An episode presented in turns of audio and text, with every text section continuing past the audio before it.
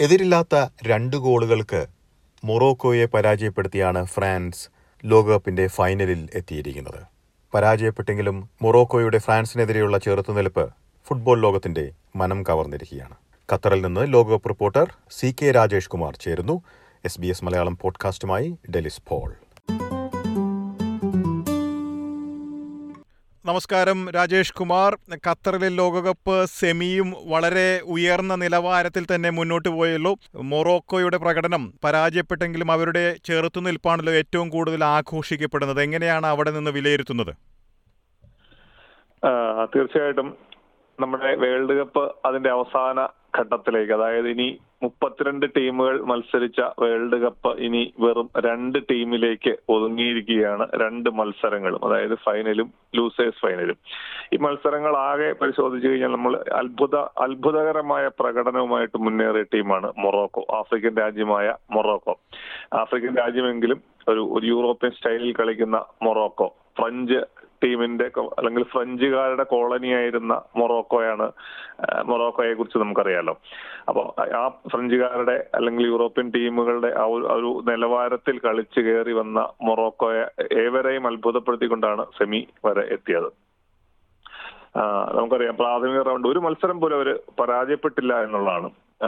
മുൻനിര ടീമുകളെ പരാജയപ്പെടുത്തുകയോ ക്രൊയേഷ്യ അടക്കം സമനില പിടിച്ചു. പോർച്ചുഗലിനെ പോലെ ലോക കിരീടം തന്നെ നേടുവാൻ സാധി സാധ്യത കൽപ്പിക്കപ്പെട്ടിരുന്ന ഒരു ടീമിനെ പരാജയപ്പെടുത്തിയാണ് ക്വാർട്ടറിൽ പരാജയപ്പെടുത്തിയാണ് അവർ സെമിയിലേക്ക് മുന്നേറിയത്. അതുപോലെ കാണികളുടെയും ലോകമെമ്പാടുമുള്ള ആരാധകരുടെ മനം കവർന്നു തന്നെയാണ് അവർ ഇതുവരെ കളിച്ചു തന്നത്. അപ്പൊ തീർച്ചയായിട്ടും അവർ അത്രത്തോളം മികവ് പുലർത്തി അല്ലെങ്കിൽ എന്തെങ്കിലും ഒരു ഫ്ലൂക്ക് ആയിട്ട് അല്ലെങ്കിൽ വൺസ് ഒരു ജയം എന്നുള്ള രീതിയിലല്ല. ശരിക്കും യഥാർത്ഥ കറുത്ത കുതിരകൾ അല്ലെങ്കിൽ ചുവന്ന കുതിരകളായിട്ട് തന്നെയാണ് അവർ മുന്നേറിയത്. ഒരു മികച്ച അതായത് ഒരു ഡിഫെൻസീവ് ടാക്ടിക്സിൽ കളിക്കുന്ന ടീമാണ് അവരെങ്കിൽ പോലും അത് ഏറ്റവും ഭംഗിയായിട്ട് ഓരോ ടീമിനെതിരെയും എങ്ങനെ കളിക്കണം എന്ന് കൃത്യമായി ഗൃഹപാഠം ചെയ്തുകൊണ്ട് തന്നെയാണ് അവർ ഈ മത്സരത്തെ ഒക്കെ സമീപിച്ചത്. തീർച്ചയായിട്ടും അത് അത് തന്നെയായിരുന്നു ഫ്രാൻസിനെതിരെയും കണ്ടത് നമ്മൾ ഫ്രാൻസിനെതിരെ ആദ്യത്തെ ആ ഗോൾ വീഴുന്നത് വീണ് ഇല്ലായിരുന്നു എങ്കിൽ ചിലപ്പോൾ ഒരുപക്ഷെ ഫലം മറിച്ചാവുന്നതിനെ കുറിച്ച് പോലും നമുക്ക് ചിന്തിക്കേണ്ടിയിരിക്കുന്നു. അപ്രതീക്ഷിതമായി വന്ന ഗോൾ വീഴുകയും അതുപോലെ അവർ പ്രധാനപ്പെട്ട ഒന്ന് രണ്ട് ക്യാപ്റ്റൻ അടക്കം സെയ്ദ് അടക്കമുള്ള താരങ്ങളെ ഇടയ്ക്ക് പിൻവലിക്കേണ്ടി വരുന്നു. ക്യാപ്റ്റന് പരിക്കായിട്ട് ഇറങ്ങുന്നു. അത് അവരുടെ മുന്നേറ്റത്തെ ബാധിച്ചിട്ടുണ്ട്. അതുപോലെ ഗദ്വാദ് അവരുടെ പ്രധാനപ്പെട്ട ഒരു ഒരു ഒരു കളിക്കാരൻ മത്സരത്തിന് തൊട്ടു മുമ്പ് പരിക്കാവുന്നു. അങ്ങനെ അവരുടെ പ്രധാനപ്പെട്ട രണ്ട് കളിക്കാരെ നഷ്ടപ്പെടുത്തിക്കൊണ്ടാണ് അവർ മത്സരത്തെ സമീപിക്കുന്നത് മത്സരത്തിലേക്ക് ഇറങ്ങുന്നത്. അപ്പൊ അത് അവർക്ക് ഒരു ഒരു ഒരു തിരിച്ചടി എന്നോണം സംഭവിച്ചിട്ടുണ്ട്. എങ്കിൽ പോലും ഇതുവരെ അവരെത്തിയത് അല്ലെങ്കിൽ ഈവൻ സെമിയിൽ കളിച്ചത് പോലും വീണോടുകൂടി അല്ലെങ്കിൽ വാശിയോടും കൂടി ഏറ്റവും മികച്ച കളി തന്നെ പുറത്തെടുത്തതിന് ശേഷം തന്നെയാണ് മൊറോക്കോ ശരിക്കും ഖത്തർ വിടാൻ പോകുന്നത്. മൊറോക്കോയുടെ കാര്യം പറയുമ്പോൾ ഏറ്റവും വലിയൊരു ആവേശം അല്ലെങ്കിൽ ആരാധകർക്കിടയിൽ മൊറോക്കോ നിറഞ്ഞു നിന്നിരുന്നല്ലോ ഖത്തറിൽ. അതുപോലെ തന്നെയാണല്ലോ അർജന്റീന സാധാരണ തന്നെ അങ്ങനെയാണ്. ഈ ലോകകപ്പിൽ മൊറോക്കോയുടെ ഒരു ആരാധക വൃന്ദം വളരെ വലുതായിരുന്നു നമ്മൾ ഈ കഴിഞ്ഞ ദിവസങ്ങളിൽ അതാണ് കണ്ടത്. അർജന്റീനയുടെ മെസ്സിയുടെ ഒരു ആരാധകർ എത്രമാത്രം ഒരു വലിയ സ്വാധീനമായിരിക്കും നമ്മൾ ഈ ഫൈനലിലേക്ക് കടക്കുമ്പോൾ? എന്താണ്? എങ്ങനെയാണ് വിലയിരുത്തുന്നത്? ഈ ഫൈനൽ എന്ന് പറയുന്നത് ലോകം മുഴുവൻ ഉറ്റുനോക്കുന്ന ഒരു ഫൈനലാണ്. ശരിക്കും കഴിഞ്ഞ ലോകകപ്പ് നമുക്കറിയാം. രണ്ടായിരത്തി പതിനെട്ടിൽ പ്രീ ക്വാർട്ടറിൽ നാല് മൂന്നിന് ഫ്രാൻസ് അർജന്റീനയെ പരാജയപ്പെടുത്തിയാണ് അവർ മുന്നേറി അവരുടെ മുന്നേറ്റം അവസാനിക്കുന്നത് ഫൈനലിൽ കിരീടം എടുത്തുകൊണ്ടാണ് അപ്പം അത് അതിനൊരു ഒരു എന്താണ് പ്രതികാരം അല്ലെങ്കിൽ മധുര പ്രതികാരം എന്ന് പറയുന്നത് അർജന്റീനയെ സംബന്ധിച്ച് ആവശ്യമാണ്. പ്രത്യേകിച്ച് മെസ്സിയെ പോലെ ഒരു കളിക്കാരൻ അവരുടെ ടീമിലുള്ളപ്പോൾ അവർ കൈ മെയ് മറന്ന് പോരാടും.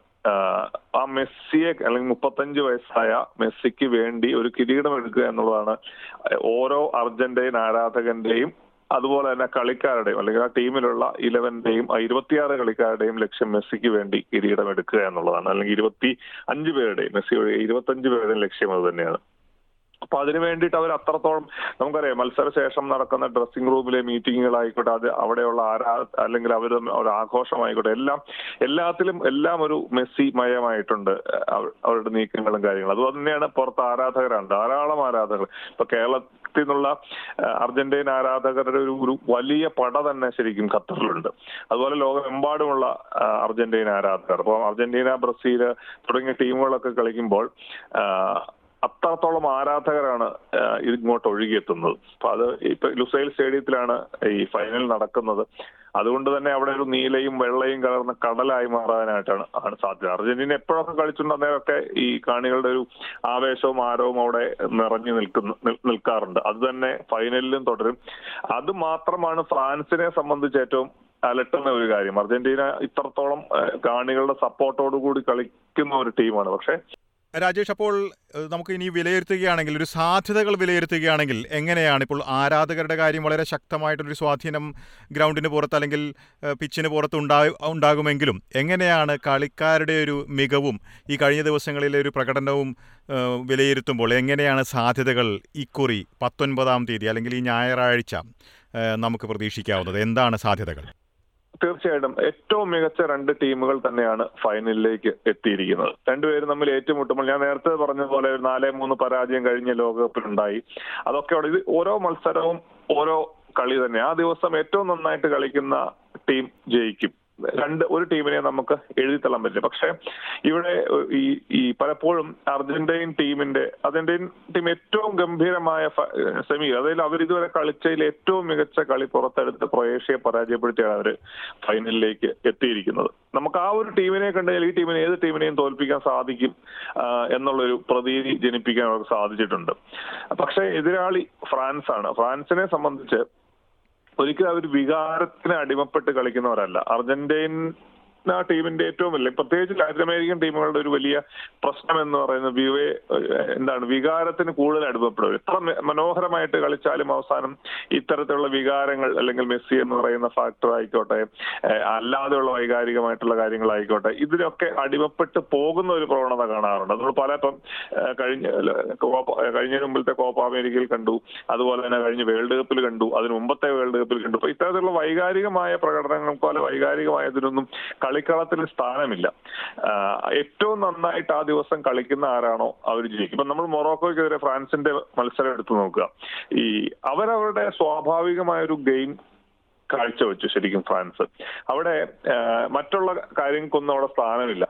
ഈ ഫൈനലിലേക്ക് വന്നു താരങ്ങൾ ഇപ്പം സെമിയിൽ അവിടെ ഏറ്റവും മധ്യനിരയിലെ ഏറ്റവും പ്രധാനപ്പെട്ട അല്ലെങ്കിൽ ഡിഫൻസീവ് മിഡ്ഫീൽഡർ ആയിട്ട് കളിക്കുന്ന ഏറ്റവും പ്രധാനപ്പെട്ട കളിക്കാരനായിരുന്നു റബിയോ എന്ന് പറയുന്നത്. നമുക്കറിയാൻ കഴിഞ്ഞ എല്ലാ മത്സരങ്ങളിലും ഗ്രീസ്മാനൊപ്പം മധ്യനിരയിൽ എണ്ണയിട്ട യന്ത്രം പോലെ പ്രവർത്തിക്കുന്ന ഒരു കളിക്കാരൻ റബിയോ. റബിയോ ഇല്ലാതെയാണ് ഫ്രാൻസ് കഴിഞ്ഞ മത്സരത്തിൽ ഇറങ്ങുന്നത്. പക്ഷേ ആ റോളും കൂടെ ഏറ്റെടുത്തുകൊണ്ടാണ് ശരിക്കും ഗ്രീസ്മാൻ ആ മത്സരത്തെ മുന്നോട്ട് കൊണ്ടുപോയത്. മധ്യനിര ഏറ്റവും ചലനാത്മകമാക്കുകയും ചെയ്തത്.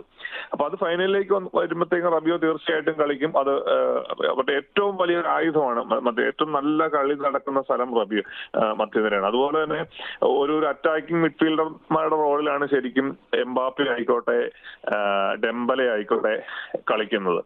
അപ്പം അത്ര മികച്ച ഒരു ടീം തന്നെയാണ് ഫ്രാൻസിനുള്ളത്. അപ്പൊ ഈ ഫ്രാൻസിനെ ഫ്രാൻസിന്റെ ഈ ഒരു ഒരു എന്താണ് ഒരു വളരെ വെൽ ഓർഗനൈസ്ഡ് ആയിട്ടുള്ള ഒരു ഒരു ടീമിനെ എത്രത്തോളം ആ ടീമിലൊരു ഒരു എന്താണ് ഒരു വിടവുണ്ടാക്കാനായിട്ട് അർജന്റീൻ മുന്നേറ്റത്തിന് സാധിക്കുന്നു അതിനെ ആശ്രയിച്ചിരിക്കും അർജന്റീനയുടെ ഒരു വിജയ സാധ്യത. തീർച്ചയായിട്ടും അർജന്റീനയ്ക്ക് നല്ല വലിയ സാധ്യതയുണ്ട്. മെസ്സിക്ക് വേണ്ടി അവർ അതുപോലെ പോരാടും. നല്ല ഓരോ പൊസിഷനിലും കളിക്കുന്ന നല്ല കളിക്കും. പിന്നെ അതുപോലെ കഴിഞ്ഞ മത്സരത്തിൽ എന്താണ് സസ്പെൻഷനിലായിരുന്ന കളിക്കാരൊക്കെ തിരിച്ചു അക്യൂനെ അടക്കമുള്ള ആൾക്കാർ അക്യൂനെയും മുണ്ടിയലും അടുത്ത മത്സരത്തിൽ മടങ്ങിയെത്തും. അപ്പം തീർച്ചയായിട്ടും അത്ര ശക്തമായ ഒരു ടീം തന്നെയായിരിക്കും അർജന്റീനയ്ക്കായിട്ടും ഇറങ്ങുന്നത്. അതുകൊണ്ട് തന്നെ ഫൈനലിൽ അതിന്റെ ആവേശത്തിന്റെ അങ്ങേയറ്റത്തേക്ക് എത്തുമെന്ന കാര്യത്തിൽ യാതൊരു തർക്കവും വേണ്ട. ആ ഫൈനലിനായിട്ട് അല്ലെങ്കിൽ ഏറ്റവും ഏറ്റവും മികച്ച രണ്ട് ടീമുകൾ ലോകത്തെ ഏറ്റവും മികച്ച രണ്ട് ടീമുകൾ ഏറ്റുമുട്ടുന്ന ഫൈനലിനായിട്ട് കാത്തിരിക്കാം അതിലെ പ്രവചനങ്ങൾക്കൊന്നും അവിടെ അടിസ്ഥാനമില്ല. അതിന് ആ- ആ- ഒരു മുഹൂർത്തം ശരിക്കും നമ്മൾ ആസ്വദിക്കുക എന്നുള്ളത് തന്നെയാണ് പ്രധാനം. എന്തായാലും വളരെ ശരിയാണ്. ആരായിരിക്കും കപ്പ് എടുക്കുക എന്നുള്ളത് തികച്ചും പ്രവചിക്കാൻ പറ്റാത്തൊരു കാര്യം തന്നെയാണ്. ഫ്രാൻസ് ആയിരിക്കുമോ അല്ലെങ്കിൽ അർജന്റീന ആയിരിക്കുമോ എന്നുള്ളത് നമുക്ക് കാത്തിരുന്ന് കാണാം. വളരെയധികം നന്ദി. രാജേഷ് കുമാർ ഈ റിപ്പോർട്ട് നൽകിയതിന്. നന്ദി.